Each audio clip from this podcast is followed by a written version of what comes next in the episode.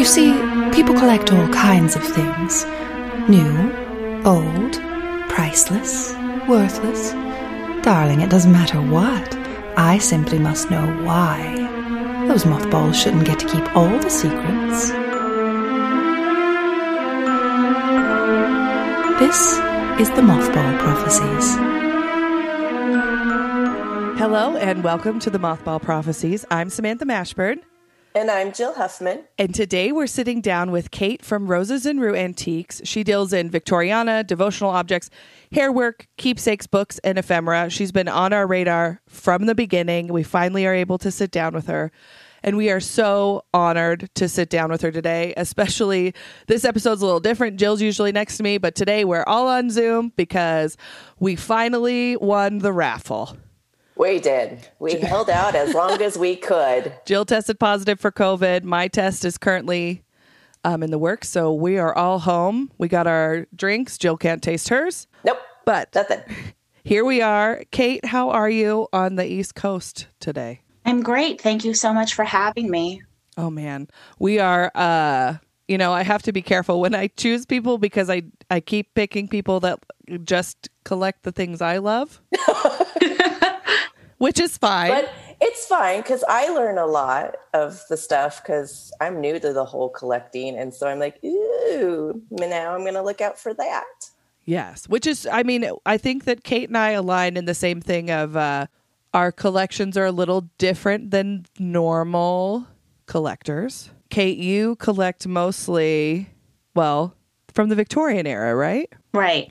So I wanted we we talked a little bit about it before we started you know, we think that here on the show that everybody has a story that led up to their collecting. Nobody just starts collecting because they see something that looks really great in an antique store.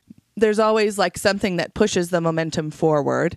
And you started kind of being surrounded by antiques at an early age. Did that hinder your timeline with wanting to collect? Because it didn't seem like maybe uh, out of the norm to collect? What was that like? Well, both of my parents were antiques dealers. So I grew up in a house full of antiques, and they liked the sort of things that were sort of popular at the time, um, like in the late 80s and the early 90s. Early Americana was very in, that sort of hearth and home kind of vibe, um, colonial era pieces of furniture, primitives. And that's really what my mother likes.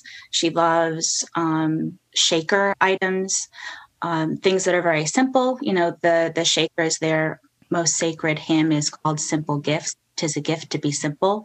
So I don't know where I came from. I went in exactly the opposite direction when I finally found my interests in the antiques world. Everything that I was drawn to was kind of um, very extravagant and ornate.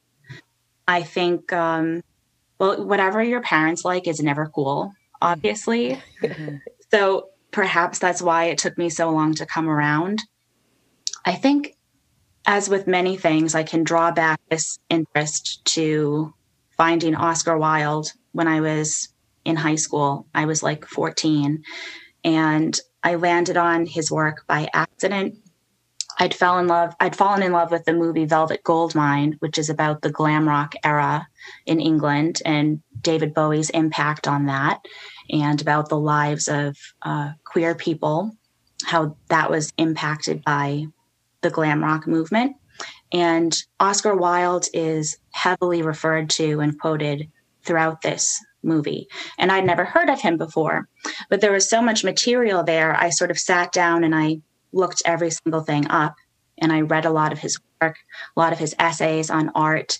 And I think I maybe started collecting Victorian items as a way to put myself in his world mm-hmm. more and to feel closer to him. Mm-hmm. So I just started reading lots of other things from that time. So when I started, it was all very late 19th century stuff, um, things that were related to uh, the pre Raphaelite movement, the arts and crafts movement, the aesthetic movement, of which he was a major proponent. And then further on into the early 20th century with the symbolist movement, the decadent movement, Vienna secession, Art Nouveau, all of that. They all kind of link up around the back. They all yeah. in common. And if you like one, probably you'll you'll like the other movements. So I think that's sort of where things began for me. That sort of sparked my initial interest. Yeah, that is, I would say, like my growing up, like my grandmother collected antiques, my mom kind of did, but it was the very same kind of stuff you're talking about. Like the everybody kind of had it in their houses. It wasn't necessarily an original style. And I am just like a, I don't know, angsty, bleeding teenager that was like, I have to be different. I have to do something that nobody else is doing in my small town to be cool. Did your did your parents did they like did they come by antique dealing because of their family history? Was it just they were just like this looks fun. Let's do this. That I don't really know. Interesting. Um my dad was never really in the picture, so I never asked him that question. But he was kind of my mom describes him as being sort of an American Pickers character, like that kind of guy. So she'll watch that show and she'll be like, Caitlin, your father was just like that. He'd come home one day with like a rusted old bike, and I'd say, What the hell did you bring that home for, Jerry? And then he'd sell it. so I uh. guess that was his vibe a little bit. And I think I think he he was a very good seller. And my mom says that he could sell fleas to a dog and that I've inherited a lot of those sort of natural abilities somehow. Um, I think he just sort of bought and sold whatever he could flip, and he wasn't too particular about curating. Although there were things that he liked, like antique instruments, for instance. Sure. And um, I don't know how my mom got started collecting. I never really asked her that. That would be a good question to ask my mom. Well, it's you know, Um, it's one of those things where if you you you know you grow up into it or you're always around it, you just think that Oh, that's yeah. just like It's like a fact of life, totally. yeah. I remember you know when I started like when you realize your parents are people and not just like sexless Barbies. Um, I remember I asked my grand my mom while we were gardening, and I said, "Hey, I want to ask you a question." She just like looked at me like, "Don't," and uh, I said, "If you when you were getting ready with your friends to go out before you had kids, what were you guys like pre gaming with if you drank, and what were you listening to?" And she just like stopped and leaned on the shovel and she was like, and the stuff she said was like super surprising to me because my mom's pretty docile. And she was like, definitely whiskey. And I was like, who are you? Yeah. And then she was, um, they were always listening to like classic rock or whatever. And I was like, wow. So I feel like, you know, the older I get now when I ask those questions because I'm forever curious and want to know those stories. What do you think your mom would have My- listened to? Oh, I already know because I had to listen to it all growing up. And thankfully, that did include some things that I, I do enjoy. Um, I'm not quite on the John Denver bandwagon that you tried to drag me onto. If you play that country road song in, in a bar and like the whole bar sings it, I am running out the door so fast. Back when I used to smoke cigarettes, I'd be like groping around in my purse looking for an excuse to get my cigarettes and get out of that bar. So not John Denver, but certainly Fleetwood Mac Mm. and The Doors and Jimi Hendrix. I can still remember the first time I really looked at Stevie Nicks and decided this is for me.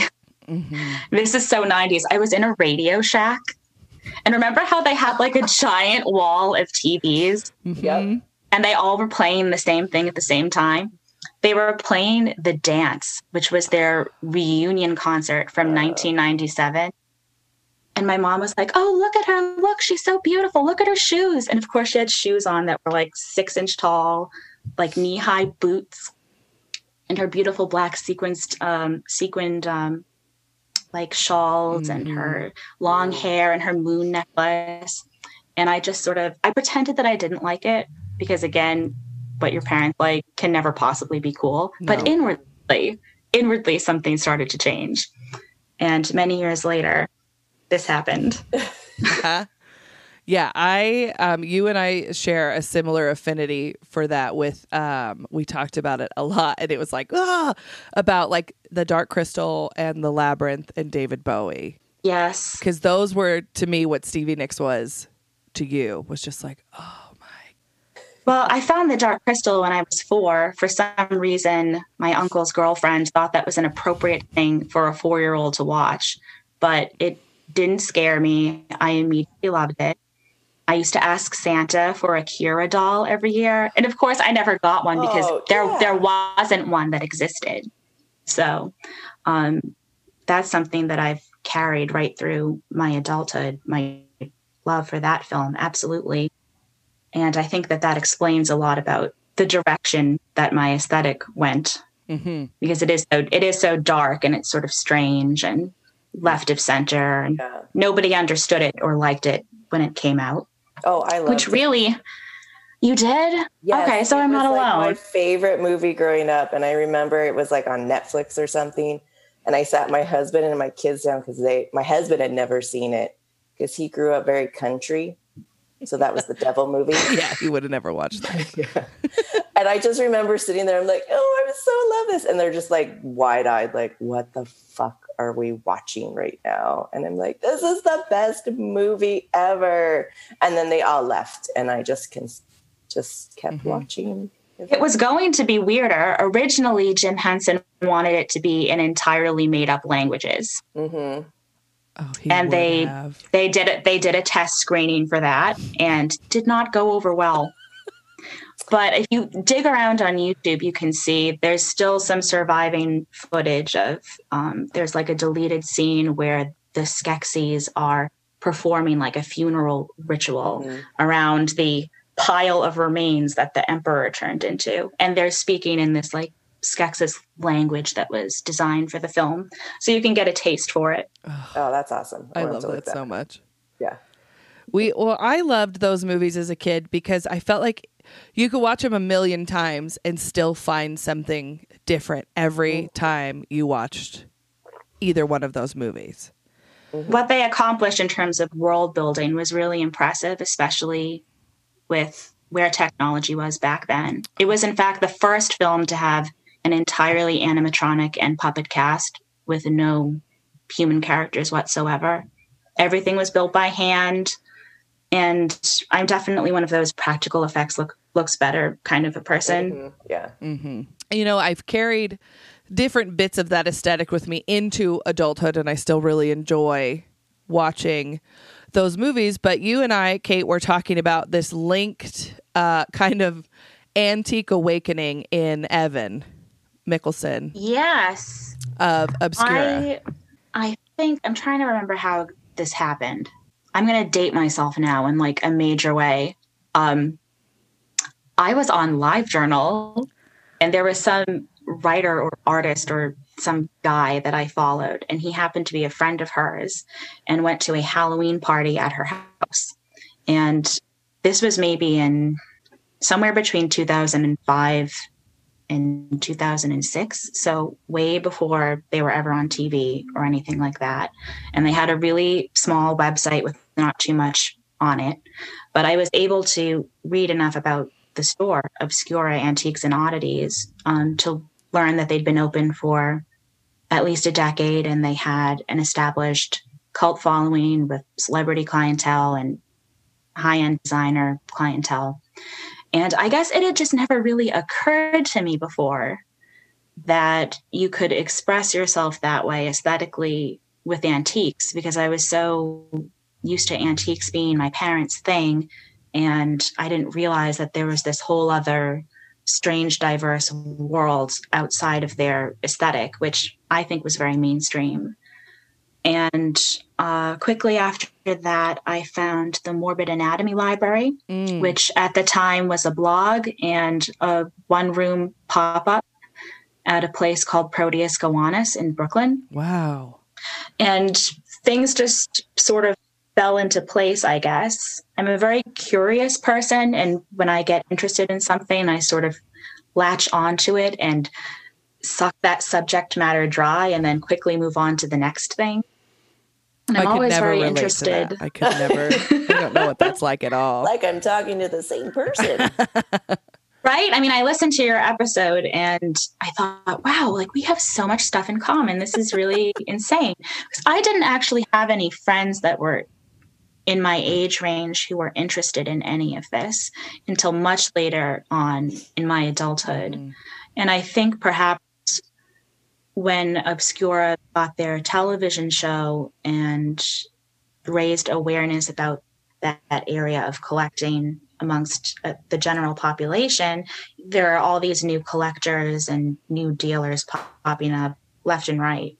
So Yeah. they're really, I think Mike and Evan are really owed a debt that I don't know that they receive all the time anymore. No. And I would, it's, for me, it was equivalent to like a sexual awakening of I was living in my first like first rented house. I know it sounds dramatic, but like when you're a weird fucking kid and you have nobody to be weird with and you just kind of have to like put it all in a box. Like you have to like fit in with your peers and not be over the top because it's definitely going to get you ridiculed.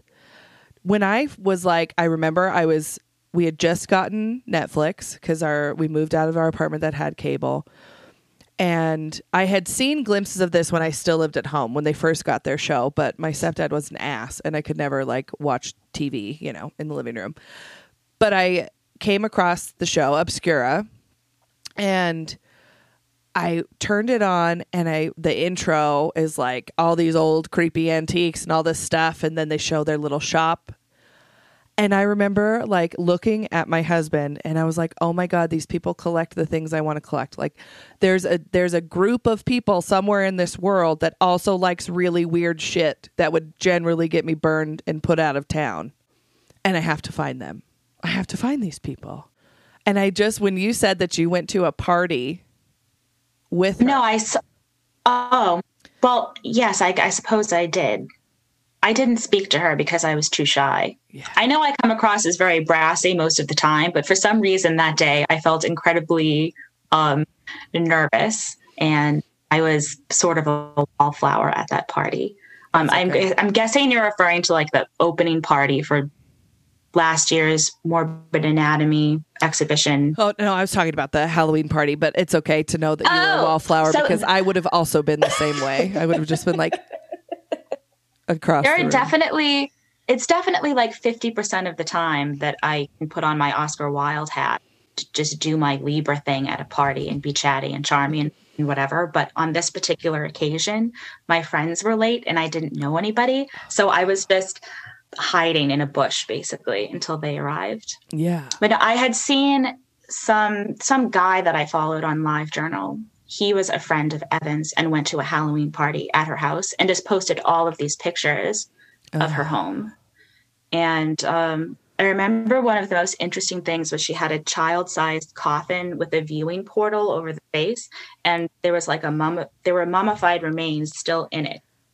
And I don't know where she got it or what the background is to this piece, but sh- she she has this little baby, I guess. Were you just like, And I are you going to wow. adopt me?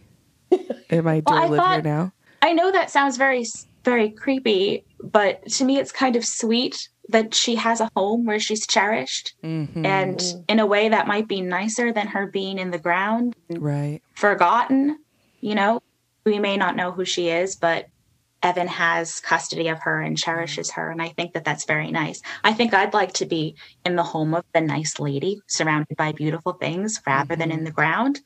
That sounds nice And, right? Yeah, having just incredible reverence over you all the time. yes yes totally. Because for those of you who don't know who Evan and Mike are, like you were saying, they really are like kind of the godfathers of American oddity collecting, you know, like the the cornerstone of a lot of people's reason why they follow on this journey.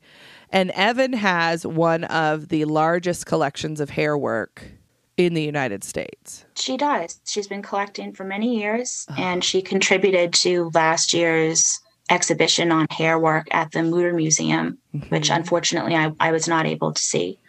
But um, my friend Courtney Lane, who is a hair work artist, also had work from her collection in that show. I have the because I obviously couldn't go either because I live in Idaho. But I bought um, as soon as I found out that was happening. I bought the booklet that came from the exhibit and just pour over it all the time because I did. I have actually sitting on my desk right now the Mark Campbell book on the hair work pattern book from the 1800s. The, obviously, it's not the original, but it's the the reproduction of it. And you were we were talking about when you started collecting in your early years of collecting. You wrote this interesting story about finding your first piece of like mourning and sentiment jewelry at a trade show. And I had forgotten that there was a time when mourning and sentiment or anything kind of macabre, like you said in your thing, was not put out on tables. Can you tell us a little bit about finding that jet brooch? Sure. I was at a flea market in the suburbs of Boston where I've been going since I was a baby, literally. Like I have a photograph of me in a bonnet on a rug next to my parents at this flea market. And this was the summer after I graduated high school. And uh, I was just wandering around. I was looking at a particular gentleman's table, and he asked me, Can I help you find anything? Are you looking for anything in particular? And I didn't actually think that he was going to have anything for me because he didn't have anything else on his table that indicated he might. Mm-hmm. And I said, Well, you don't have any Victorian mourning jewelry, do you? And wordlessly, he turned around and popped his trunk and he rummaged around in a box and he produced this hair work, um, not a hair work brooch. He produced this carved jet cameo brooch. And I got it at a very good price because it didn't have any hardware. I had to add hardware to it later. And um, yeah, so I got a really good deal on it. It was like $20 or something like that. And I was digging around in my purse, getting my cash out, and he just said, What is this? Some kind of goth thing? I'm like, I don't know. I don't think so. Yeah, I, thank like, you yeah. very much. Thank you. You're like, I'll yeah. treasure it. Uh, what is this? Some kind of goth thing? We need that as a sticker. What is this? Some kind of goth? I know. is this for Satan? And you're like, yes, it is. Satan loves a cameo jet brooch. I he loves know. it. I mean, you know, well, David Bowie being one of my heroes, I deeply dislike labels and pigeonholes. So I kind of bristle if anybody calls me goth. But it's sort of like, I see what you're saying, though. you know what I mean? I see the the correlation between yes. all of these things, and I I don't hate it, but I also stop. These walls are pink, okay? Pink. That's true. I do like it. I like that shade. It's a pink. it's a color, a definable color. yeah, I have floral wallpaper in my kitchen. So like day to day when I go to work it's all black and then you come into my house and it looks like your grandmother's home. Because there's just shit everywhere. Vintage kitschy weird stuff. So i get it. I get it. And so i want to talk about how your progression into now being a dealer. When you were first shopping for victorian stuff it was not very popular was it? Well it's not popular now either.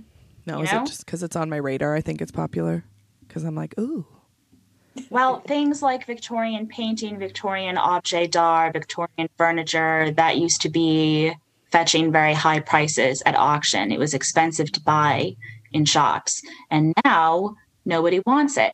And you're constantly hearing people disparage brown furniture or whatever. You, you see people ruining fine pieces of furniture by trying to upcycle them with milk paint. Mm-hmm. Everyone's really wanting mid century modern, which kind of always looks like office furniture to me, no matter how fine it is.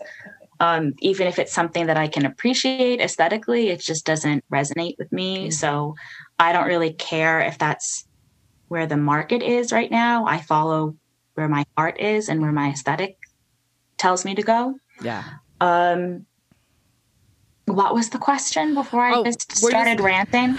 no, it's okay. Because I actually, you know, Jill and I talk about the furniture thing a lot because there is nothing, and you shared it on your Instagram stories a couple weeks ago, but nothing makes me more mad than when I see a piece of like ornate furniture that was never supposed to be shabby chic painted shabby chic. Mm-hmm. Like of all the things in the world you could apply paint to, that's like one of the things you shouldn't because it never it doesn't fit stylistically And then I just think about the person that now has to strip the paint out of all of the carving. And it fills me with rage. Well, yeah, and it's like it's something that I mean, it's one of a kind already. Like I don't understand the need to paint over it. Mm-hmm. Yes, sand it and restain it. That I understand, but to paint it to make it look I don't know. I just don't get it. Well, I think that there's something to be said for taking pieces that are no longer usable and revivifying them and presenting them in a, a, new way, bringing them back to life, you know? But if you're taking a piece of furniture that was fine Mm-hmm. Mhm. and you're then destroying it by trying to turn it into something else, I think that that's just kind of gross. And I guess perhaps people need to train their eye and they don't recognize quality when they see it. You know, if mm-hmm. you want to put milk paint all over a upright dresser that came out of a Sears catalog from the 60s or something, Yeah. I mean, knock yourself out. Yeah, but let's leave the. It, it was stuff. never, yeah, it was like it was never a fine piece of furniture. No. It's it's a fine blank can- blank canvas. If it's something like a late 19th century carved walnut credenza, and then you cover it in paint, I just think that's sad. Yeah, let's maybe don't do that. Yeah, don't touch Let's it. maybe not.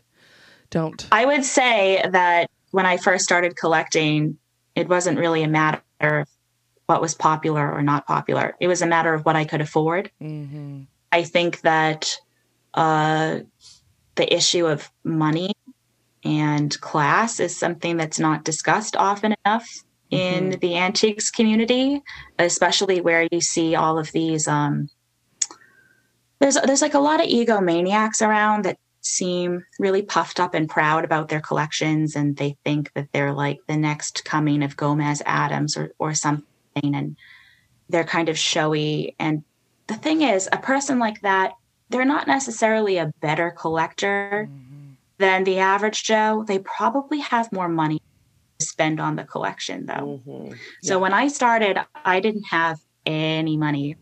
I had like a crappy job. Um, I had like a student loan to pay. I didn't have a lot of money to buy nice antiques. So I sort of accumulated whatever I could afford that was 19th century because I was just trying to surround myself with that vibe as much as I possibly could. And then as I progressed, I was able to sort of swap things out and upgrade them for things that were higher up on my wish list, I guess. And I think the longer you spend focused in a certain area of collecting, you get to realize which things are common and which things are truly unique. Mm-hmm. So even things like, let's say, let's say palette worked hair memorials from late 19th century France. A person that lives in an area where those are not very common and hasn't seen many of them in person, but really wants one, is probably going to be really impressed every time they, they encounter one in, a shop. Mm-hmm. But if you've been staring at those objects for years and years, you realize that a lot of them look kind of the same, and you you try to find the one-off unique pieces. Um, palette worked hair, most of those things, you were given a catalog at the hair worker or the jeweler, and you picked which shape you liked, and they would fashion a memorial for you in that shape. So you see a lot of the same designs over and over again. That's why I tend to prefer American works a little bit better because so many of them were made at home using GIMP work techniques. So when I go out and I'm looking for something to add to my collection, I'm unlikely to go and buy another palette work or another Mm-hmm. hair wreath because one is very like another. I'll try to find something that's really, really weird that I just can't replace. Let's talk about the American movement of the Victorian era because we had Hayden Peters on and we covered all of, you know, the European kind of styling and progression and market of Victoria. I love Hayden.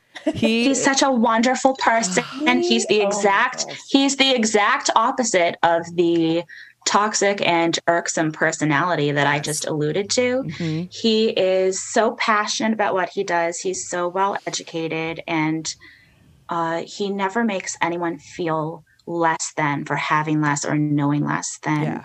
he has. He's just excited to share, and I Yeah. I loved that episode, and I think that he's um he's just a wonderful person and uh, such an asset to the community. Well, and he genuinely wants people to learn that history in the most accessible way. Because, you know, it is very like there's a lot of edge lords, there's a lot of like people who think like if you want to do like if you want to become a dealer or you want to do this or you want to do that like obviously you should know all- of your information before you start dealing antiques or be actively searching out a mentor or whatever. But I am on the same page of you of like the presumptuous um privileged side of collecting is disgusting to me and i i think that it's something that like our generation just needs to get rid of like don't It's no, not cute. it's not cute it's not, not a look cute. Mm-mm, don't, Don't, do, do, that shit. Nope. And don't act like, yeah, you know, when I first got into hair work and collecting it, it was, I, I just started collecting my own stuff, but I am on the same page of you of, I've seen a lot of palette work, I've seen a lot of different representations of things. So now that I'm able to afford to buy hair pieces, I'm starting at the more interesting things rather than just filtering a bunch of different stuff through my collection. But in doing my research on it, learning the difference between Victorian England and then kind of Civil War era Victorian influence is so interesting and we didn't get to get into it in Hayden's episode. So let's let's get into that a little bit. Let's talk about the accessibility of uh well, like one thing and you can correct me if I'm wrong. During the Civil War, it was expensive to ship a body home depending on where somebody died or um, and then it was expensive to have a funeral and mourn. And so that's where the kind of memento mori things and different stuff started to come into play in the americas. Am i wrong? Am i right?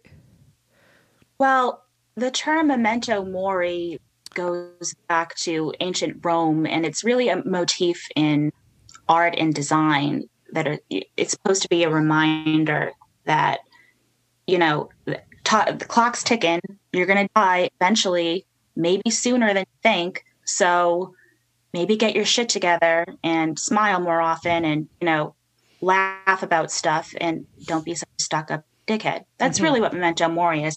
But now it's just like a hashtag on Instagram with like a, a picture of a Skull person holding a skull, you know, something like that. Yeah. It's it's so memento mori doesn't necessarily mean like a mourning memento. It's a separate. It's a That's right. I screwed the pooch on that a little one. bit. But oh no, I don't think so because it's used in conjunction with um this subject matter all the time. I think it's just a, a simple misunderstanding. And if you weren't really nerdy about art history, which like how many people are, right? Then you, that's not something that you might know. So no biggie on on that. Thanks. You're absolutely right that the Civil War had a tremendous impact on the development of mourning practices in America. As Hayden alluded to, in England, it was very much um, a result of Queen Victoria's extreme take on uh, mourning customs. And the, the upper classes all followed her, and everyone else followed the upper classes. It's very much um, a uniquely English class phenomenon that you were looking at. Um, and this the Civil War was basically the worst tragedy that we'd ever had as a country at that point, and people were simply not prepared to experience death on that scale. Um, if somebody died in the field, you may never see them again. You know, you, you, the body may never be recovered. It was actually the job of Black Union soldiers to go, they sent them out to go trawl the fields and pick up all the dead bodies that were rotting in the sun and bring them back and set up cemeteries, which is also not discussed. Sure. Um, but uh, we owe a debt to our Black uh, American soldiers for doing a lot of that unpleasant work after the during and after the Civil War. Mhm. um, it was definitely very hard to get a body back. And it really fucked with people's heads because uh, Caitlin Doughty talks about this a lot the concept of the good death. Mm-hmm. The Victorians had this really concrete idea of how death should play out. It should be in a home surrounded by people that you love. It, there should be a serene aspect to it. You should have a man of God there to help you transition to the afterlife. The funeral arrangements were supposed to look a certain way. So now all of a sudden you have thousands and thousands of soldiers that are dying very far from home.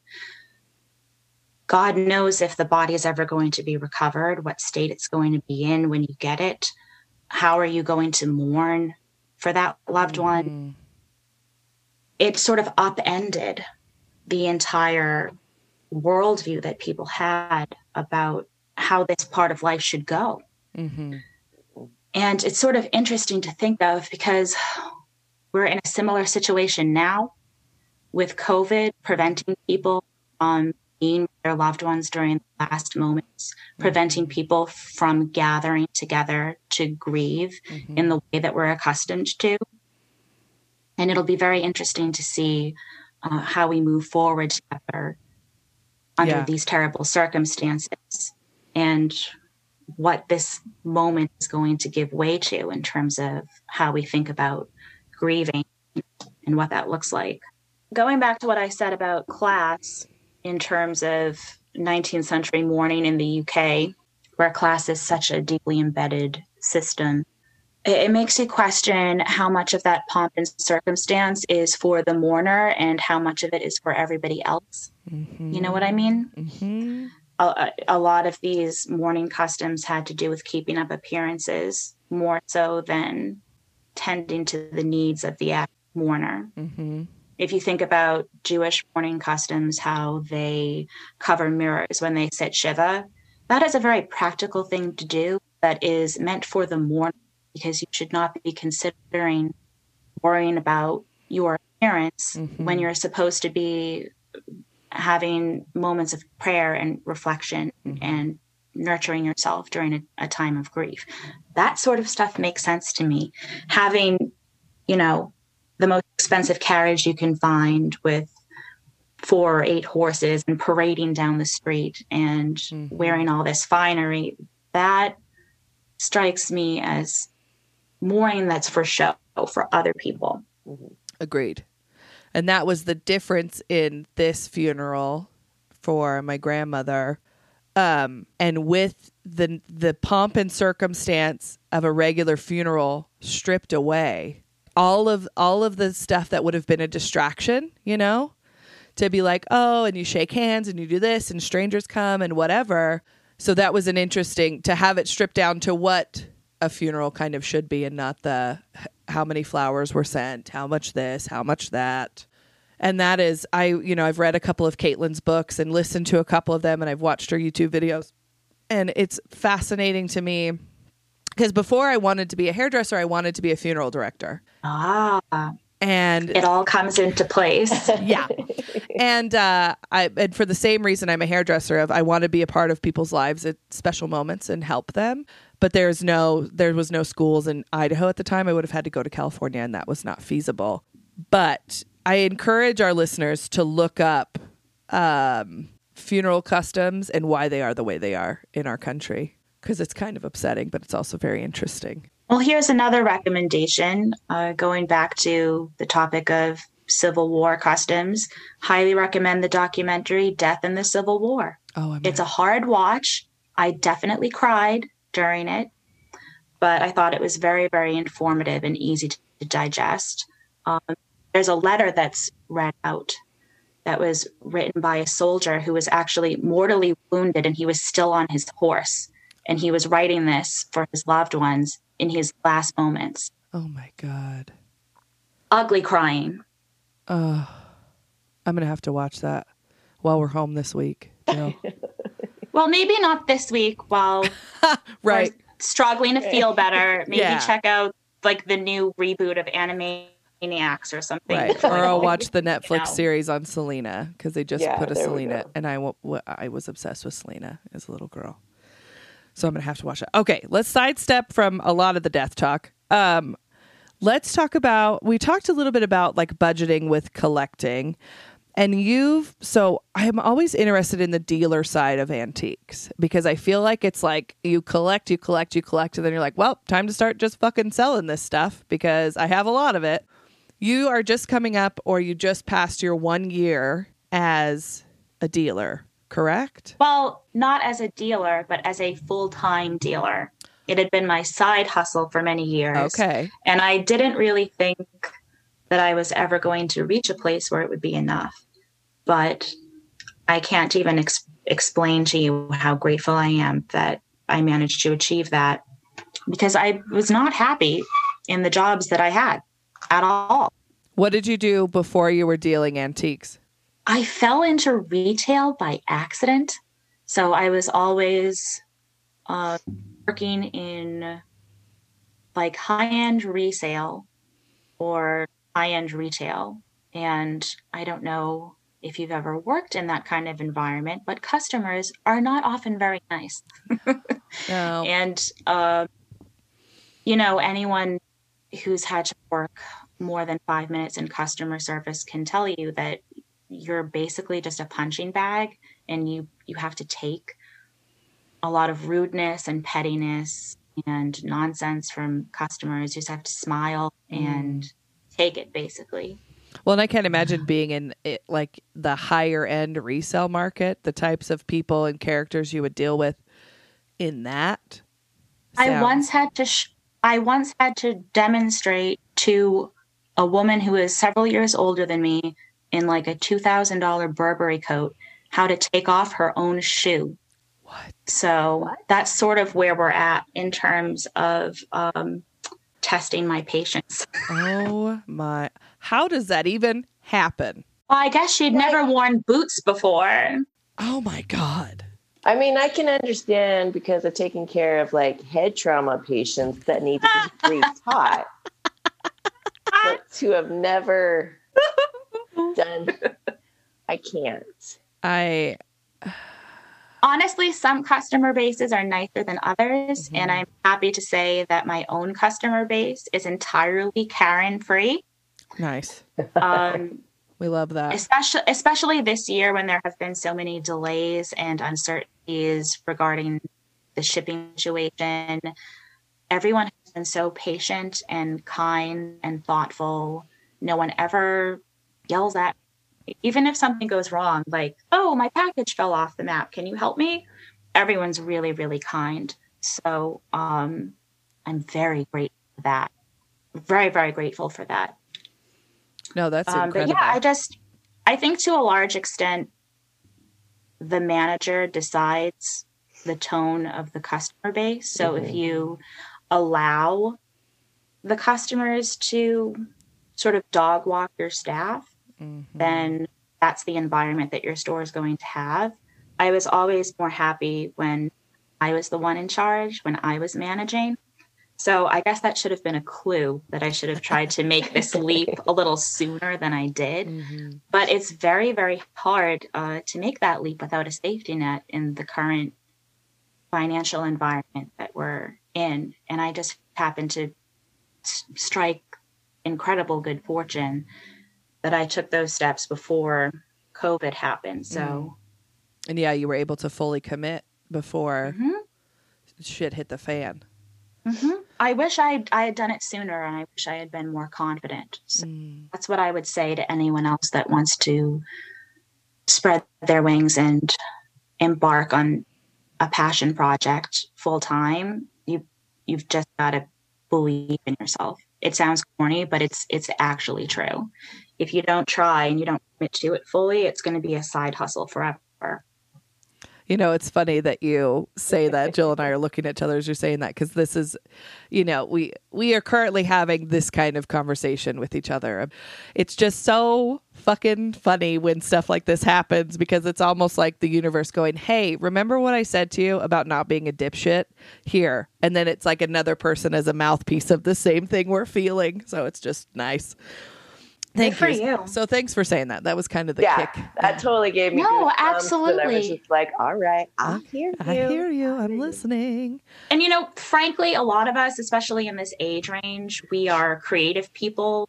Maybe we're not the type to have gone to college for a set career Mhm. like law school or Mhm. I don't know, even nursing, something like that, where you have a clear outlook, a clear set of steps, a clear end goal. It's all very cut and dry. I know a lot of people that are creative in some way or another. And the number of us that have been able to harness those creative skills to figure out something where we can work on our own is really impressive. Yeah. And I, I don't think it's something that um, people give each other enough credit for because it's really amazing. We're the ones that are thriving right now in this miserable situation.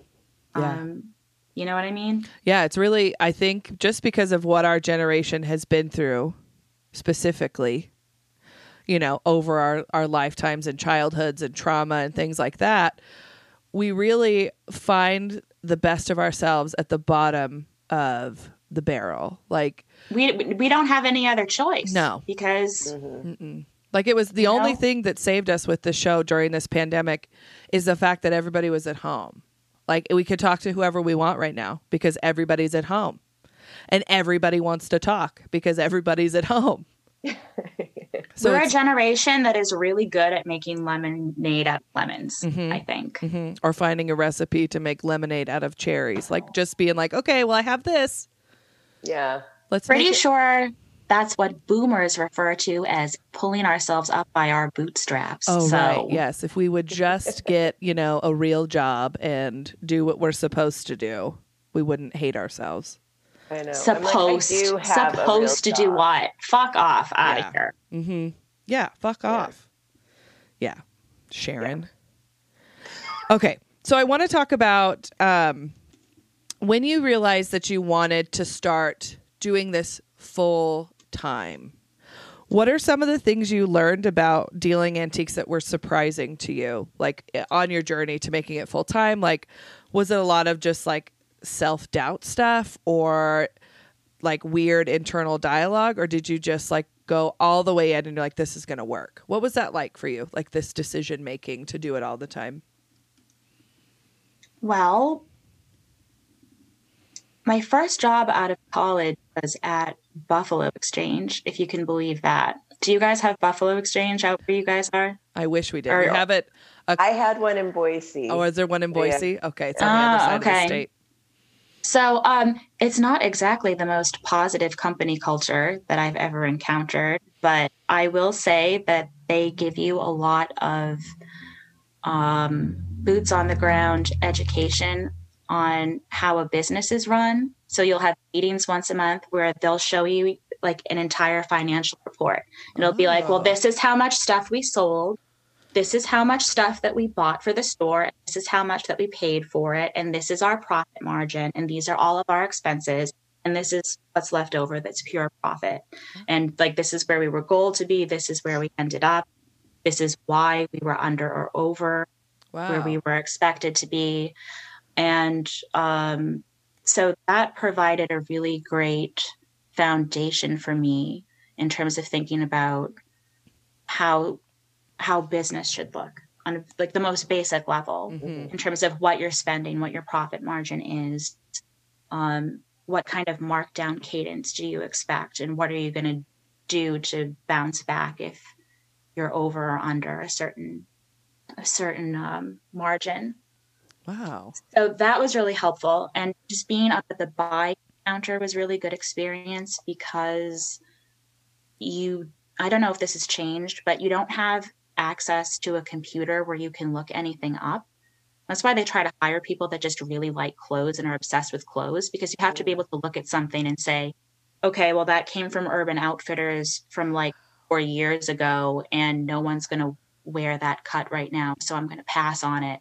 But I am going to take this Kate Spade dress, which probably retailed for about $500, and we can maybe sell it for 60 You have to have all that in your Whoa. in your head thankfully i'm just a person that has um, a good memory that's just one of my superpowers, I guess. I have a good memory. Mhm. Um, and you have to go really, really fast because there's like a line of perturbed people with trash bags full of clothes. And you've got to process as many as you can and make on the spot decisions about what you're going to buy, what you're not, and what you're going to price it for. Wow. There's a high margin for error in that store because they don't do markdowns.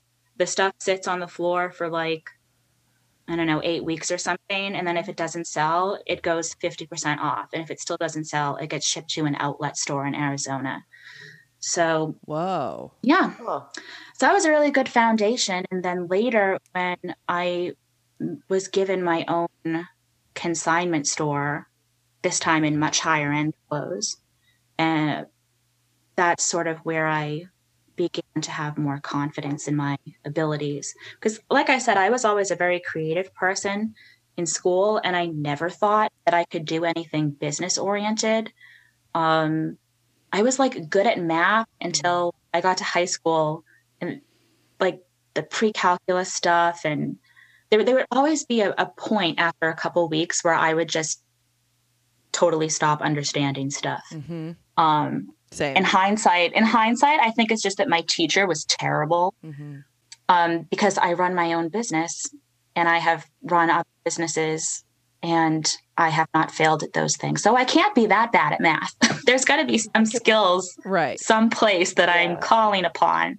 The consign well, the consignment store that I worked at had no manager for like three months, and it was it had been in the red for three months. Whoa. So I totally had to rip out the entire product mix and re sort of build it back yeah. from the ground whoa. up. Wow. So I, at a certain point, I figured, well, I, if I can do this for somebody else's business, why can't I just do it for my own business? Mhm. Because clearly, I'm not happy unless I'm calling all the shots on everything Mhm. in terms of aesthetics, in terms of how kind we are to our customers, in terms of boundaries that we establish Mhm. between our customer base and our staff, Right. and you know, allowing parents to run rampant and things like that. yeah.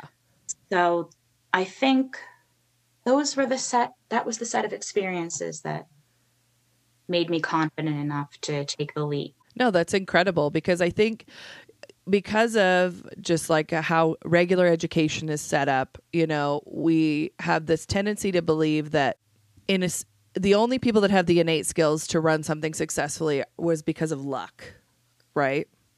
And not because Well, I think it helps. for sure it totally helps but it also is we we forget that we all of our life exp- experiences and different stuff like that builds upon itself and it's you know kind of evergreen into what you could do successfully where we've always been taught that you find your career at 19 or 20 years old and then that's just what you do until you die and you shouldn't change It's course so dumb. Mhm. You don't know dick about nothing when you Mhm. are 19 years old. And if you're 19 and you're you're listening to me right now, that's the truth. Yeah. And I know that you think that you're smarter than everybody else, but you're not. Mhm. Yeah, you really you don't know anything, and then the older you get, the the importance of being truly happy in what you're doing is the most important part of what you should be doing. when I was 19, I wanted to be a dramaturg. So that's what I was going to school for. I was very into theater in a very like serious business, academic, artsy fartsy kind of a way. And um, that's not a job that has a lot of openings.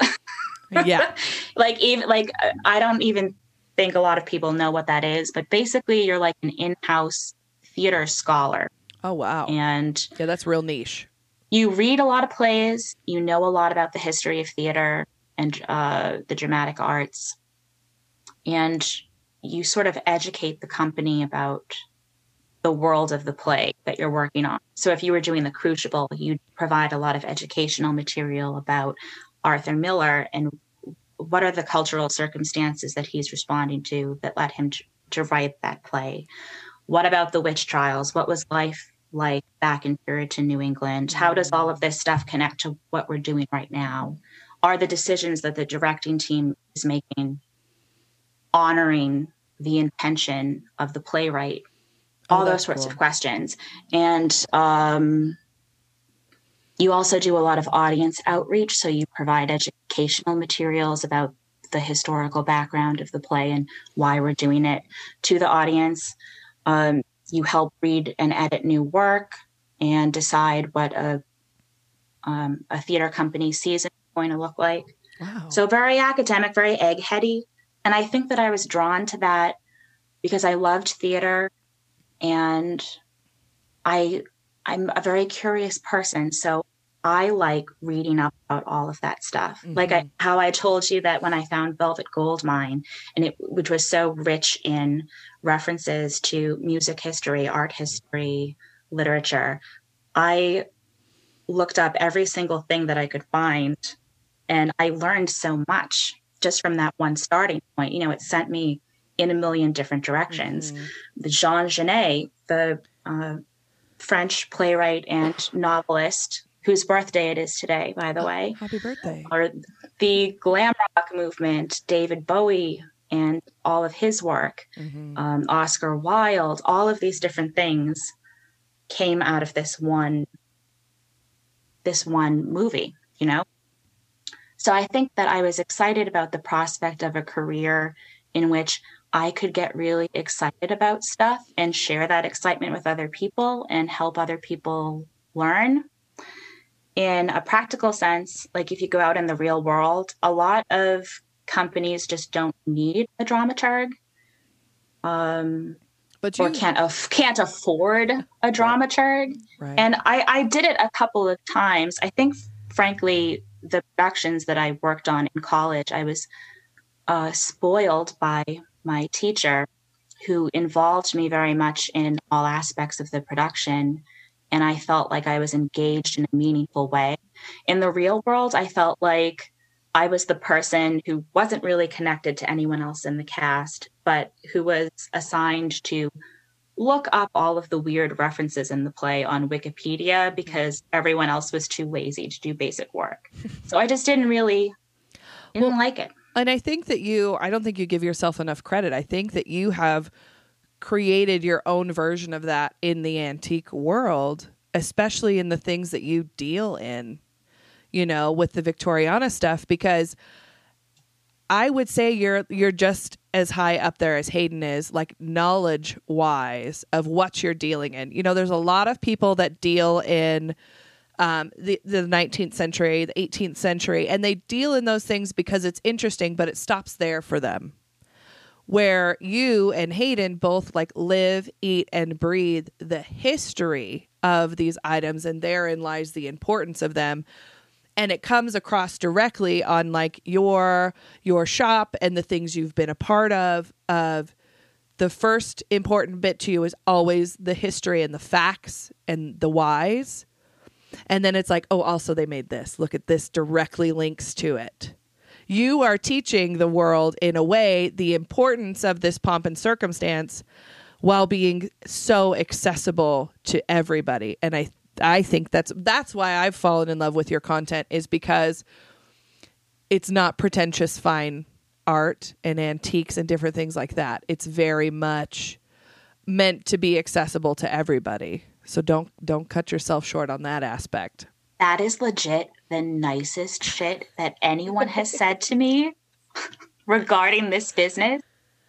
And I'm a working class Italian girl and a triple air sign, so I'm not often speechless, but that rendered me speechless. I don't even know what to say to that. Besides, thank you. That's well, really kind. I do love a pretentious moment though.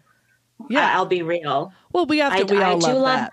I love a touch of that. Mm-hmm. Um, and I can be very sassy. we all have to be. I am also of that same. Um, I am an Aries and then an Aries, and then I think I don't. I can't. I never can remember the third one because the double Aries is always like, oh, duh, yeah, that's you for sure. But I. Uh, I'm a part of like an antique study group, and there's a like half of the women are kind of pretentious and a little like antiques are only for xyz so it's always you know with each interview we do and we we sit down and we talk to people and it the thing that i was hoping would happen is happening of each interview has this beautiful common thread of curiosity and humanity and everybody thinking that they're the odd man out and that that's not generally the case. We've just been told by the shitty people in our lives that we're the odd man out when really, you know, you turn outward and find your people that also like really weird stuff or really cool stuff or the ones you can like nerd out with. And it's every time it happens, I'm like struck with this like humble moment of when people tell you when you're 16 years old that you'll find your people and you're just like, yeah, whatever. And then when it finally Well- happens, you're like, oh, these guys. I wasn't exactly happy at that age either. I mean, I was in a suburban Catholic school full of bros who were, you know, Philistines more or less, very antagonistic to anything outside the norm, especially if it was artistic. We actually, while I was there, the school eliminated the requirement to take an arts related class in order to fund like a girls lacrosse team or some shit like that. And a few of us who were outraged about this, we started a small campaign and we put posters up on our lockers that said the arts matter. People would deface them or tear them down. So that's like the the kind of environment that I'm used to to being in. I, I just sort of mm-hmm. presume that's where everybody's at in terms of their their feelings about the things that are important to me, I guess you could mm-hmm. say. And it's I I didn't um acquire any of these interests because I wanted to be perceived as highfalutin or anything like that. Mm-hmm. My heart just went where it went. I could I could have easily fallen in love with NASCAR or something instead, mm-hmm. you know. That has no associations of pretension attached to it at all, but I'm sure that there are people out there that they know the names of all the cars and all the specs on the cars and all the drivers and all of like the best drivers of all time and they're those people are really smart about the thing that they're passionate about you know what i mean Yeah. Yeah. this just happens to be the thing that i'm passionate about um and it's it can be very isolating in a way because it's perceived as being oh well that's like too stuffy or that's too intellectual or Mhm. That's that's bogus i don't know that people always realize that it's from the heart Mhm. so it can be hard to find those friends um, that also enjoy those things and resonate with those things Mhm. Well, not only do you resonate with those things, but you're willing to teach. Like you and Hayden gave off that very like like I know very little about Victorian or any of the mourning jewelry or anything like that. But I've learned so much because you're willing to take the time to teach. Mhm. And you're just not like taking me at face value, like, oh, you're just here, but you're generally like I'm like so like just sitting here like, okay, wait a minute, I have to make a comment but it's like I want you to keep talking because the topics you have are just so like like you can just grasp it and see your passion through it. Mhm. that's so nice i don't i don't even i'm bad at accepting compliments i just go a little bit weird i'm just am like too. I know oh I'm just like, oh, thank you. Yeah. Make a weird fart noise with your mouth. You're just like, ah, okay. All right. Well, look at you. Don't really mean that. Look, I'm actually a dipshit. That's my I know. default of just like, no, I'm actually. I'm actually a giant doofus confirmed confirmed doofus. Check Yeah, out my it's, it's true IMDb doofus page because that's just who I am. Well, and where do like speaking on being a dealer and uh, just the different things of like what you have access to, how how do you find the stuff you resell? Because you don't do like your shop isn't always stocked, correct? You do like these like timed Oh no, the shop is always stocked. Is it Honey. It's always al- stocked? It's always stocked, honey. ready to go. I, I would say I would say at any given time there's at least 200 items available for sale, and I do updates every two weeks. I was hoping to transition this year to doing them every week, but I'm sticking to the bi-weekly updates just because the situation is so volatile. Mm. Um, like the ability to acquire new stock could Yeah. be taken out from under me at any time. It was very hard to keep stock um, during the initial shutdown. And the entire year, I've basically been, I've had it in the back of my mind that another one is surely due. So I've got to make sure that I'm like a little squirrel with my Mm. pile of nuts hoarding here, Mhm. that I've got enough to sustain me. And I know everyone else in, in the industry is in, in the same boat. Thankfully, my business was already online. So Mhm. I was not as badly affected as people who just brick and mortar or they just do clean outs or something that they weren't able to quickly transition to another. Sure. So I'm, I'm very, very blessed in that regard. Where where are you finding stuff right now? Like, what does that look like? Every, everywhere. You find it everywhere. That's the People common. always, well, people always ask me that. It's like, well, where do you think that it comes from? I, I didn't get it at Trader Joe's when I went out to buy hummus and a new orchid. right. No, where are the places where people find things? Estate sales, flea markets, thrift stores, antique stores, yard sales, all, all of those things. I That's think- where the stuff comes from. Right. I There's think- not like a mystical place Oh, that is described on Ancient Aliens Good. where, That's like, you know, know. you say an incantation and a door opens up. to all of the walk antiques. This. I wish that would be. It'd be easier over here to find Yeah. fun stuff. I think that's why I always ask that question because to me it just seems so mystical. Like I'm like, where the fuck are people finding all this cool stuff? Well, the thing is, if you have the eye and you just look constantly, you're like a shark. You're always on the move. Mm-hmm. You will. You can put me in any store, and I will walk out with something guaranteed. Oh my god, can we do that one day when quarantine's over? We can get together and just go and be like, "Hey, we'll follow you. You'll be like our antique bloodhound." I thought about doing that. About doing some sort of like, um, like a live stream or something. Like follow me through one of my favorite haunts, and we'll see I'm here what for kind it. of shit we'll we'll yeah, dig up. I'm all for that. Yeah, I've- that's if that's something that people want to see. Maybe they can ping me and Yeah. try and persuade me to to do it um, because that sounds like fun. I watch those um, English antique reality shows. They have a lot over there. We just have Antiques Roadshow and like Mhm. the Pickers Show, and mm.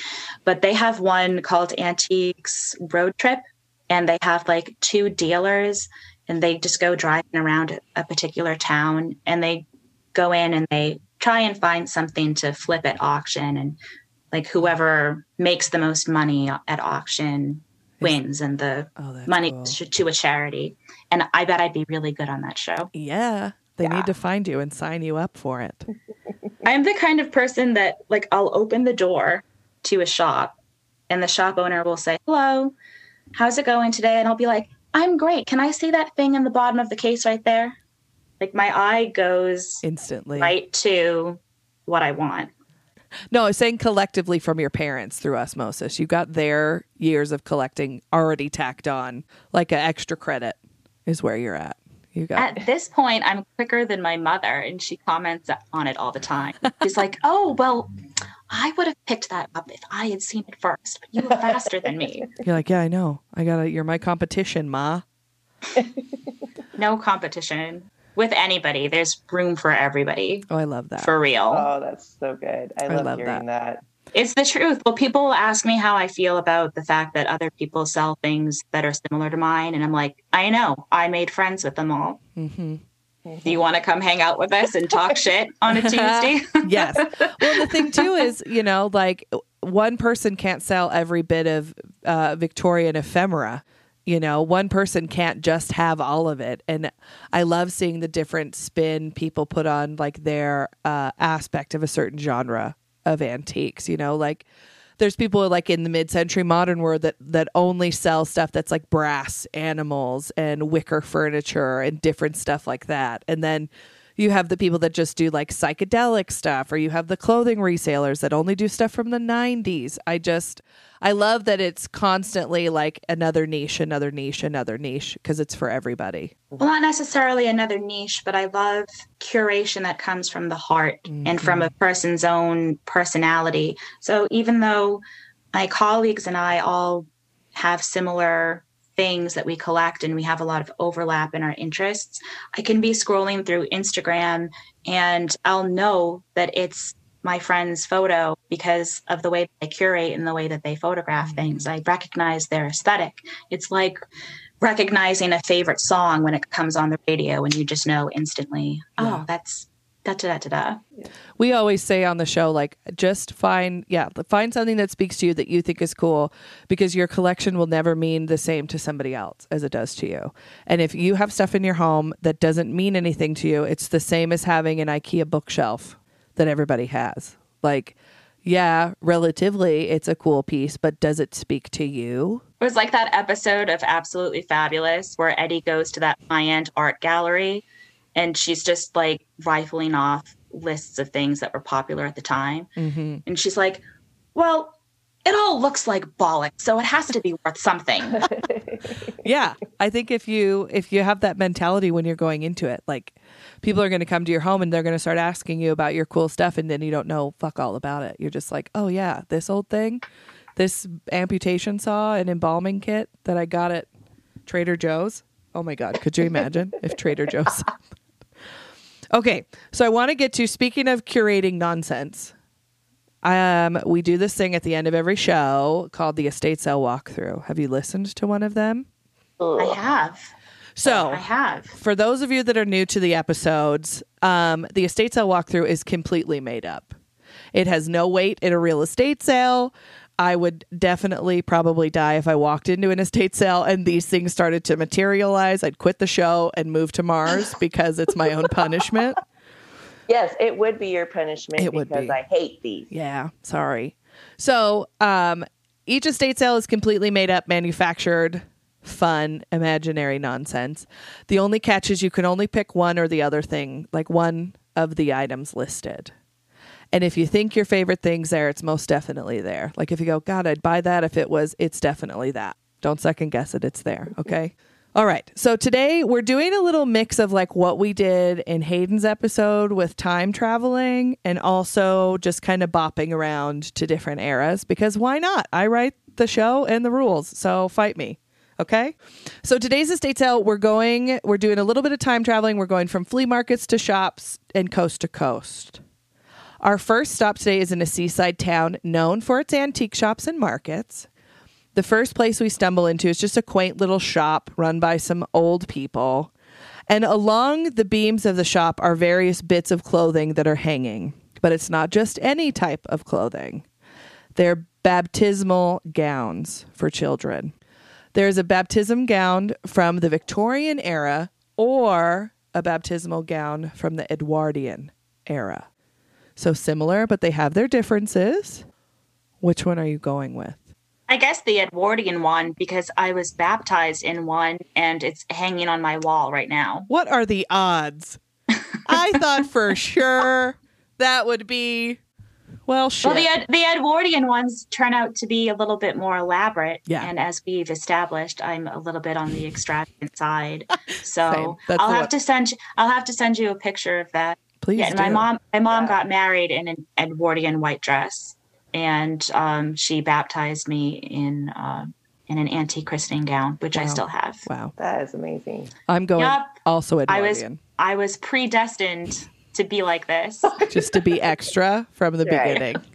Yeah. Oh, this old thing, this is what I was baptized in. This She also she says she used to um, listen to harp music on a cassette tape when she was pregnant with me, and she used to take baths to relax. And I think that that also explains a lot about how I, I turned out.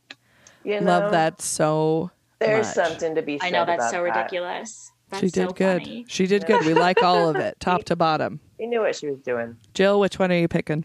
Um, I'm gonna go Victorian just because nobody picked it. Well, and I think it leads a little bit more to your aesthetic too. It does. Jill's not as extra as the two of us are. She has her extras bits. I do. I like to surprise everybody with my extras. She does every time. All right, the next one, we're going to hop in our time machine. We're going back to the 18th and 19th century. We're kind of popping around the two. And you have, Kate, this is specifically for you. You have your choice of buying a first edition of one of these books mentioned the first day it's being sold.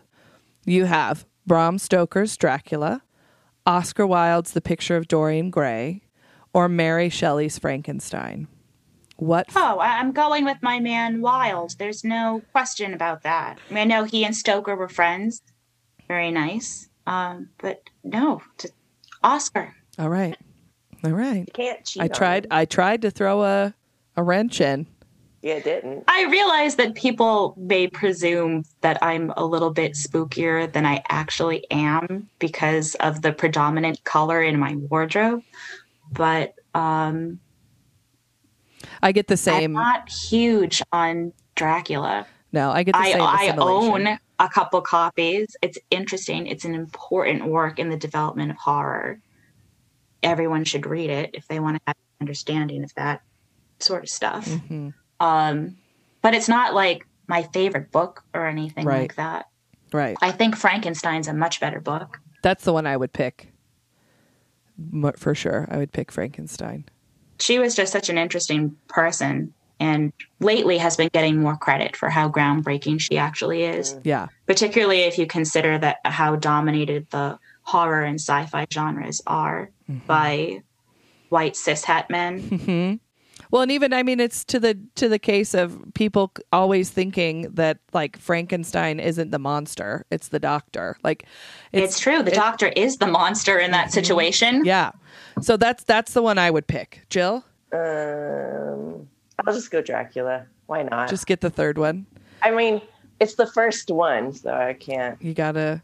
Well, and it's yeah. I mean, the symbolism and stuff of what it's led to horror wise makes it interesting to me, but not necessarily the subject matter. Don't at me. Don't fight me if you're a huge Dracula stan. Okay, I didn't mean it. Mad at it, you know. All right, next we up. all got our flavors. Yes.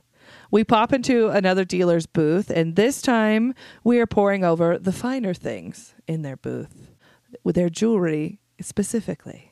There is a taxidermied hummingbird brooch, a moss agate or landscape agate brooch, or an Egyptian revival scarab ring. Which one do you take home? How did you know that I have long coveted some Victorian hummingbird jewelry? Just a wild. That's like that's like a bucket list item for me. Probably- Highly illegal, Yeah. unfortunately. Yeah. Um, for good reasons. yeah. Yes. By and large, I, I like these animals much better when they're alive, which is Mhm. a thought that occurred to me the last time I visited the Museum of Natural History in New York. I'm like, this is I'm sadder looking at all this than I expected to be Mhm. when I walked in here. I wish all these animals were alive. Right. Um, Mhm. But no, that jewelry is fascinating and very beautiful and just weird. Yeah. I do love Egyptian revival stuff, though, for sure. But I wouldn't want a ring. I'd want like a really big Ooh, scarab. Yeah. Um, Oh, yeah. something like a necklace that was really, really big, where like the wings just sort of Mhm. spread across your collarbones. Yeah, gorgeous. That would be dope. That would be dope. Mhm. Yeah. Yeah, I'm definitely picking the hummingbird brooch for the. Obviously, it's legal in this sense of owning this antiquity, but it's just too cool to pass up. I'm definitely going with the brooch. Yeah. I think I'm going to go with the Egyptian. The ring. You're a ring gal. I am a ring gal. I love me a good ring. And you're going with the brooch, Kate, the hummingbird brooch? Oh, absolutely. yeah. You can't walk away from that. Scottish agate is pretty. It's a dime a dozen. hmm But it I is- like the uh, the banded agate for Scottish jewelry. Mhm. It's black and white. It's very very pretty, very simple, and weirdly modern looking. Yeah, especially for the time that it was produced. I love stuff that's timeless like that, and you could really wear it at any era. hmm Yeah. Well, Miss Kate, where can our listeners find all your goodies? Where can they find your stuff? You can find my things at rosesandrueantiques.com. And I'm also on Instagram at Roses and Rue Antiques. And we will, of course, have, as we always do, all of your shops listed on our website and our Instagram. And I just have to thank you again for sitting down with us today. I hope we get the chance to sit down with you again in the future for another delicious evening of delling. I would love to sit down and have you on for an art centered episode because we didn't get into your love of fine art today. And I would love to dive into that because it's That would be cool. something that I it's this thing of I've you know we talked about the uh the easiness of collecting palette work. I feel like that's where my tastes are fine art wise. I'm in the palette work stage of fine art of where I see something beautiful and I'm like, "Yes, please." But it's like a reprint that everybody had. You should still buy it. Buy Yes. that thing if it makes you happy. Yes. Lead with your heart, remember? I know I will. I will, mom. But I'd love to we'd love to have you back on to talk about Yes, more of the sure. the fine art world if you'd have us again. That sounds fun. All right. Well, thank you so much for sitting down with us again today. I'm going to say that until I'm blue in the face because uh, every time somebody chooses to spend an hour and a half with us, I'm just tickled pink. Yes. Yes. So yes. thank you. Thank you so much. Yes, thank you. As always, stay tuned for Kate's Curio Corner, where we dive a little bit deeper into some of the items we talk about in today's episode. I was so excited to finally sit down with her. You know, she was on our list for a long time of people to reach mm-hmm. out to, and just like finding the right moment to reach out because that's how usually we book everybody is like, oh, the, now's the time we sit down. Yeah, like we know the like we get a feeling like okay, now it is your time. It is your turn now. and you know we've had a, a couple of those episodes where it completely shifts our collection and our our eyes on collecting. Mm-hmm. And i never i never really understood the appeal of fine art for fine art and just art in general. And then after talking to her and then doing the curio corner now i have this like new door that's opened up interest wise Yeah, and see, I have always been a fan of fine art, and that's one of the first things I usually go to at an estate sale as I look at the artwork that they have. Um, but no, she was, and she was so fascinating, Yeah. so full of history, so full of information. Like yeah it was like, I don't know, she had such um, I don't like like a persona amongst her that it was just so hard not to stare. Super like it's a good thing we were on the video because I was like, stop staring at her. That's getting awkward for everybody. she was in like uh in the best way intoxicating and she captivating. was. Yeah. So much, and, And- sh- yeah, it was very cute. I got um you know spell check helps us write the the show notes and all that stuff. And i got a text from her and she was just like i'm in love with her. She is so awesome. And i i i can't wait for when we can meet her in person and i can just have her teach us about fine art. We'd love to have her back on to have an art centric type episode. Oh my god, I would love that so much. and we talked about a lot of at the beginning of her episode. She kind of s- spitballs these four or five different styles, and so Mm-hmm. Jill and I are going to break them down at the very basic bits of Super what they are. basic, guys, because There's a lot you could really. I went down a rabbit hole of them yesterday. and you know what these styles too, it's really hard to break them down basically because Mm-hmm. There's nothing basic about them. No. And, you know, she said during the episode that they all link together. And they very much do. So we tried Mm-hmm. They to put them in as as best of order chronologically as we could. Right. we tried hard, guys. Just know. Doing our best. and she spoke about that um like she spoke about the different types of aesthetics in the beginning. And one of them was one that her mother collects. Which Mm-hmm. Yeah. was um Which was the shaker style, Right. wasn't it? yeah. Yeah. It's so yeah, and it's shaker style is one of those things I either love it or I hate it. Right. I remember my mom always referred I feel like and maybe it's not, I'll Google it while you're reading it, but I feel like shaker and mission style are very close together. Yeah, and I think that's why I always would get it confused between Yes. the two. But so we found this on uh, VermontWoodsStudio.com, and it basically just says shaker style furniture is characterized by clean lines, tapered legs, and minimalist designs. Originally designed in the late 1700s by followers of the religious group the Shaking Quakers, shaker furniture has become a staple in interior design known for being timeless and elegant. And it is beautiful. Okay, so I googled it really quick here on the fly. And um these are just from like there's the San Francisco Gate home guides.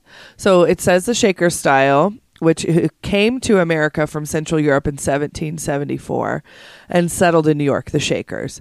Mission style, on the other hand, began as an American interpretation of the arts and craft style of Victorian England. Hmm. So influenced by, but not the same. Which makes sense. Yes. Taking the time period. Yeah. And then the next thing we talked about, um, she mentioned this, and I had to like pause when I was listening back to be like, what the fuck was that? So the pre Raphaelites. So this was, this is from tate.org.uk, and the pre Raphaelites were like 1848, the mid 1800s. The pre Raphaelites, they were a secret society of young artists and one writer founded in London in 1848 and they were mostly opposed to like the Royal Academy's promotion of ideal and exemplified in the work of Raphael, which was pretty simple and um, it was a kind of like they were marginalizing isn't the right word, but they were making things look much better than they actually were. Mm-hmm. And the the principal members were William Holman Hunt, John Everett Millais, and Dante Gabriel Rossetti. And after initial heavy opposition, the pre Raphaelites became highly influential with a second phase of movement from about 1860. And they inspired particularly by the work of Rossetti, making major contributions to symbolism. And one of the things that I was I was watching a YouTube video about the pre Raphaelites, and there was um, an art historian speaking about them, and she was talking about the the Raphael area era and how it was very. Um, it was made to look like things were a lot better. So they were like referring to the Holy Family, like Mary and Joseph and Jesus, Right. painted very idealistically and beautifully and kind of like chubby and happy and wealthy. And then the Raphaelites, they had the pre Raphaelites, they painted an image that had Joseph working as a carpenter and they had a grocer come in so they could study his anatomy to see that how a working man's body mm-hmm. would have looked to depict Joseph as a carpenter. And Mary as who she would have been and Jesus and all of these different things as what it's what it actually would have been historically speaking. And it that really pissed off a lot of people because they were like how Oh. dare you Yeah, because why would you make them all look like they're from the working class? how dare you so uh, that was very interesting to see and the pre-raphaelites also when they were creating art it would take them like six months to a year to finish a piece because they painted everything in the foreground and the background so if there was somebody laying in the middle they would um, and refer back to um, Laura Lee's episode about art too, with the concept of painting these different things. And they talk about how the pre Raphaelites would play, like, paint individual pieces of grass all the way to the very front of the painting. Yeah, because they wanted you to look at the whole thing. Mm. They didn't want you to see the one main character and nothing else. Yeah, and they wanted each each piece of the painting to tell its own story. I mean, it was just, it was Yes. Um, and I went to, so I went to the uh, Smithsonian Museum of Fine Arts in DC one time. It, I was there forever. I, it was like, I was in like a candy store. I would stare forever because they were so detailed and like every little corner had something different. And you, you literally had to stand there and look at it for a while to get it all in. I didn't know this about you. I knew you loved art, but I didn't know that you were like this deep into it, and I'm in love with it. Yeah, I um yeah, I, I love it. It isn't, it hasn't come out in a long time because I've been busy with nursing and everything. But Now we get a. Now we know Jill's thing, I- guys. we got it. yeah, I know my husband. If he goes to um, anything with art in it, he's like, "Are you done? Can we go?" I love Like, because he had a meeting and he's like, "Do you want to just meet up later?" And I was like, "Yeah, if I'm done." And he called me. I was like, "Oh, I'm still like in the first part." You're like you're gonna have to Just- go get dinner. I'm not done I was yet. like, "Just go do whatever you need to do because I'm fine." I'll get an Uber home when the museum closes. I'll be. It was so hard at the gift store too because I was trying to find something to take, and I was just like, "Oh my god, look at this book! Look at this book!" I had like five ah. books in my hands, and I was like, "I can't take all these home." Yeah, because it really. I mean, it's it's a vast and deep rabbit hole to fall down. It is because there's so many techniques out there, so many different ways that people see art and experience art and show their art. Mm-hmm. And it's so funny too because some people will look at something and they're like, "I don't see anything," and another person can see like this whole emotion. Mm-hmm. And that's what I love about it. Like it's different for everybody. One of my um, favorite memories of something like that that happened was I was visiting Baby Darrington in LA, and she had this big abstract painting that one of her friends had done for her. And I remember looking at it and being like, oh, that's great. And then I remember her dad looking at it and having a completely different experience with the piece and what he saw from it and what he, because he's just, he's one of those people that knows a little bit about everything and a lot about a lot of things. And so watching him break down the abstract painting on what what her friend was actually trying to depict was really really cool. Yeah. Yeah. And I mean, yeah. So it's just, I don't know. I just love art. You guys, I don't, there's no, you don't have a soul if you don't love art. no, and we and we covered there's we have like three more of these things of where it Yeah. moves as it Well, goes.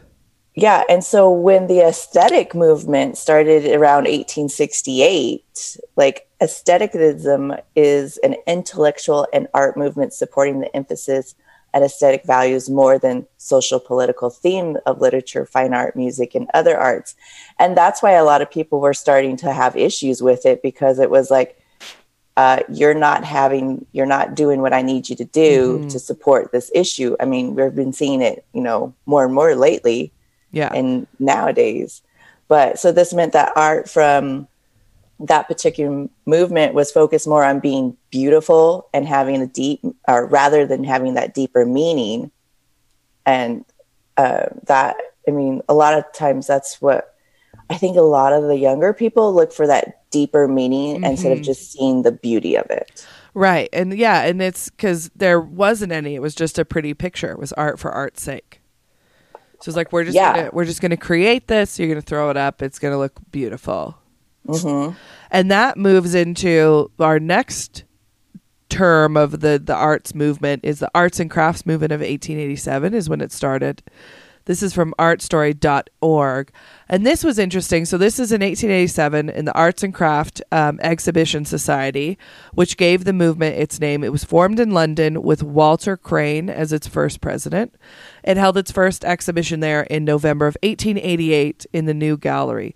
And the aims were to mostly ignore the distinction between fine and decorative art and allow the worker, the craftsman, to earn the title of the artist. And this was dominated by uh, decorative arts and bolstered by a strong selection of works of Morris and Co., who was kind of the the driving force between, between for the arts and crafts movement. And he lived in this home that I the name escapes me, but it was basically this revolution of getting back to artisans and craftsmen making the art and not being mass produced by machine. Right. And so it was a switching to like this three year cycle starting in um, 1893. The Society's exhibition served to keep arts and crafts movement in the public eye and proved to be critical successes successes into the new century, though by the 1920s, persistent organizational problems and organizations' antipathy towards machine production ultimately doomed its original mission. Like they were so against it, they it just mm-hmm. folded in on itself. But Morris wanted craftsmen to like. He believed that there was no higher form of artistry than weaving and tapestry work. He just thought mm-hmm. that that was like the epitome of what it was supposed to be, and that everything should be created by hand by a craftsman and an artist, and really put it back in that culture instead of right. what we were seeing in the aesthetic movement of let's just make something pretty. pretty. hmm Yeah, I mean, I've had, I've had, I do have a couple woven baskets that were done by hand, and you can't buy that. No. No. And I love um there's some really great things we have coming up in the spring of textiles we purchased that are all hand embroidered, hand cross stitched. And they're just they're beautiful to hold, they're beautiful to look at. It's, I would prefer it way more than uh, a machine embroidered. And then there was um there's this woman on TikTok and Instagram that is a lace maker. And oh she wow! just makes lace and she made um, a commemorative bib like the the it's, i don't think it's called a bib the collar for Yeah. ruth bader ginsburg oh and she yeah. handmade it and um, she has all these videos and she'll do these side by side comparisons of lace making by hand and lace making by machine. And it's just, I mean, Yeah. My great grandma and even my grandma, they used to crochet doilies. Oh. And I think I have like a, I think I have a tablecloth somewhere that my great grandma had made. And like it's so finely detailed. And I just, it's Mhm. so, I, I could never, I can crochet, but I can't crochet on that level. no, my grandmother always wanted to teach me. She makes these cute hot pads by hand with decorative towels, and then Oh, she yeah. hand crochets the outside edge, but she she tats it with like the lace making thread. hmm And she's like, "It's just, it's very simple. You could take one apart and figure it out." And I'm like, "I can't." I know when my great grandma passed away, she has quilt covers that she never finished. And I was like looking at it and I'm like, oh, I'm going to have to pay somebody to finish this. And my grandma was like, no, it's easy. You just get the batting and you get some fabric and you just follow the pattern. And I'm just like, grandma, I can't even like sew a straight line, let alone like a curve. And because my grandma did everything by hand. And so those, pa- like, the, li- like you can see and it's evenly like, I couldn't. I would I get so could- pissed off by the end of it. I'd just be like running the needle through. I had got the batting and some fabric and I laid it together and I was just like, nah, we're just gonna put this nice back in the box until I can figure out what Take it else to do. Brady's and have it machine quilted. Whatever. I could. I couldn't. I No, couldn't it's it. so bad. And then the next, but not the last, we didn't. I didn't keep going into these because we've talked about Art Nouveau, Art Deco, modern. Yeah, like a lot of that stuff has already come up once, but one that we haven't really touched on is the symbolism. which I, f-. I feel like if anybody knows uh, or has seen fine art, they Yeah. would instantly recognize symbolism. And this one, I, I, because I took an art class in college, and this one gave me a headache because so many people, like the professor, would be like, "What does this symbolize for you?" And I'd say something like, "No, wrong." I'm like, "Oh my god." you were asked. I- no, never mind. All right. Well, I'm just gonna. But so symbolism did start around like the 1890s, which I I was I don't remember learning that part. I didn't think it was That that early. late. Yeah, I thought it was much later. Mhm. Um, but symbolist artworks are marked with unmodulated colors, broad brushwork, and flat abstract forms. It's important to mention that symbolists were a loose group of artists who had different artistic styles and techniques, but they all em- emphasize the importance of imagination and emotions over the realism and rationalism, which made them members of the symbolist movement. Instead of depicting their immediate reality of symbol, the symbolist expressed emotions, thoughts, and fantasies. Symbolists were looking for an escape from their everyday life. They found a sanctuary in their personal beliefs, fantasies, mythical and biblical stories, love, eroticism, eroticism, Eroticism. They didn't spell it right. Eroticism. eroticism. It's another word. Grae, shut up.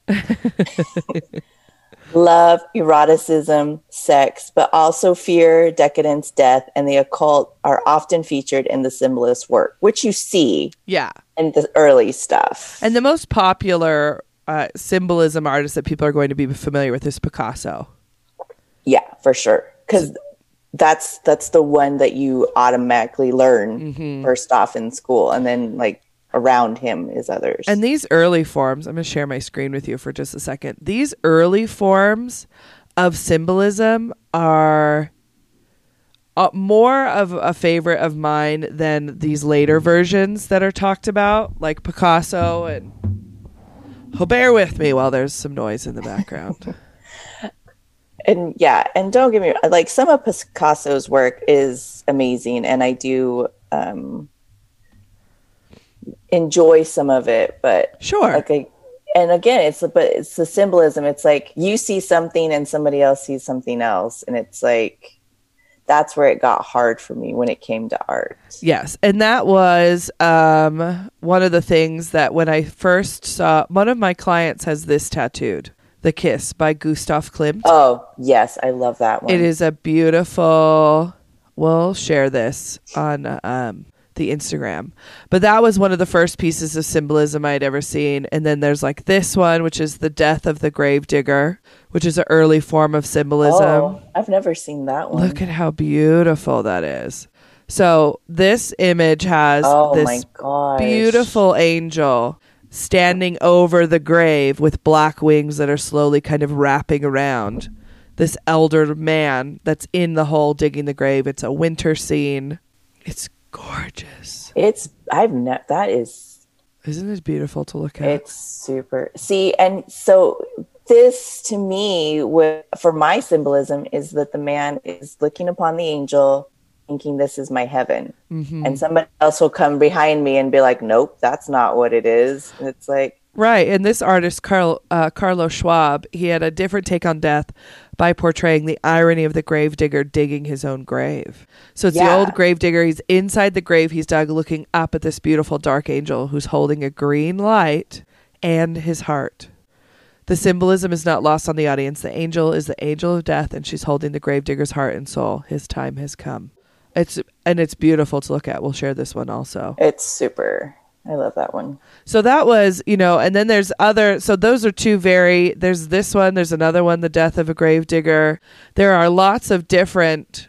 The two that we'll be sharing on the Instagram are two very different stylistically symbolism artworks. And that was the thing with symbolism too. It spanned from one end to the other. Mm-hmm. Like there was no this is how this is depicted for everybody. Yeah.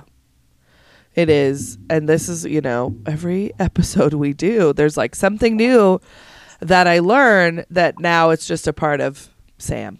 Yeah, for sure. Here. For sure. One of the the other things we talked about during her interview was the lives and deaths of black Civil War soldiers. hmm And I am no expert on that. I cannot fully speak on that. There is a lot of history entrenched in that era, obviously. So I'm going to put a link on um, this episode page on our website, as well as link it um, in our link tree for the month that this episode is up. And it will be there was the American Battlefield Trust on YouTube has this fantastic four minute video and it is um, about black Civil War soldiers, and it is uh, narrated by the historian Hari Jones. And Hari Jones passed away in 2018. But there are TED Talks with Hari Jones about black Civil War soldiers and that time in American history. He is a font of fucking knowledge about it, and I am going to leave it to him to speak on that. So we'll have that linked in our link tree, this video. We will also have it on our website. So if you're hearing this episode in the future outside of the month of January 2021, it will always be there for you to reference. It's a absolutely incredible video and it is something that our education system has very very clearly dropped the fucking ball on teaching all of American history to all of its Americans. And Correct. that is something that I know future generations are fixing. Mm-hmm. Yeah, because we we done fucked up. Ah, yeah. Yeah, so that was, and one of the little blips about it was in April of 1861, when the Civil War began, it was obviously not legal for men of African descent to join the Federal Army, but they could join the Navy, which I was like, what? That doesn't make any sense.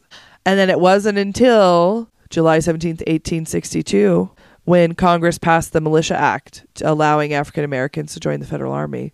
And then after that comes the Emancipation Yeah. Proclamation, which had more. So it's just, it builds upon itself, but it's tragic. It's tragic. Yeah, very much. Um, I'm also going to link on the website the link to the Mutter Museum. If you Oh, live yeah. anywhere near, please go to this absolutely incredible museum. I can't wait to visit in one day. Oh, yeah, that's gonna be. Both of us, you and I, are just going to be squealing in delight. I feel when we start, we're able to travel, we'll be squealing constantly. Yes. Everybody be like, "What? Who's slaughtering the pigs?" Who's screaming that. across the country? Oh, it's just Sam and Jill. us. So there was. I'm going to do a little. If you listen to Armchair Expert, he says Philadelphia. Philadelphia. Philadelphia. So the Mutter Museum of the College of Physicians of Philadelphia. So they have rotating exhibits and all of those different things in it, but they have one of the largest collections of medical wet specimens in the entire world. And they have just incredible. Oh, I can't wait to go. I know. I think I watched a doc. I don't know if it was this one or if it was one in London, but I watched a documentary on it, and they were just kind of showing what they. And I'm just like, Mm-hmm. I want to go. And my husband's like, "What are you watching?" And I'm like, "Shut up! Leave me. You be. have your stuff. I have mine." This is mine.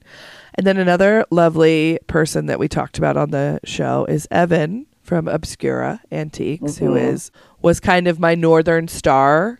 Evan and Mike from um, and um, Ryan Cohn. And Evan recently is going to, I th- believe, that she's going to re- start reselling antiques again. So she posted this post on Instagram and um, it says, It's been a busy few months. My good friend Randy Fotia asked me if I'd like to share some space with him at the People's Store in Lambertville, which is, I believe, in New Jersey. And I thought, sure, sounds like fun. Well, it's been great.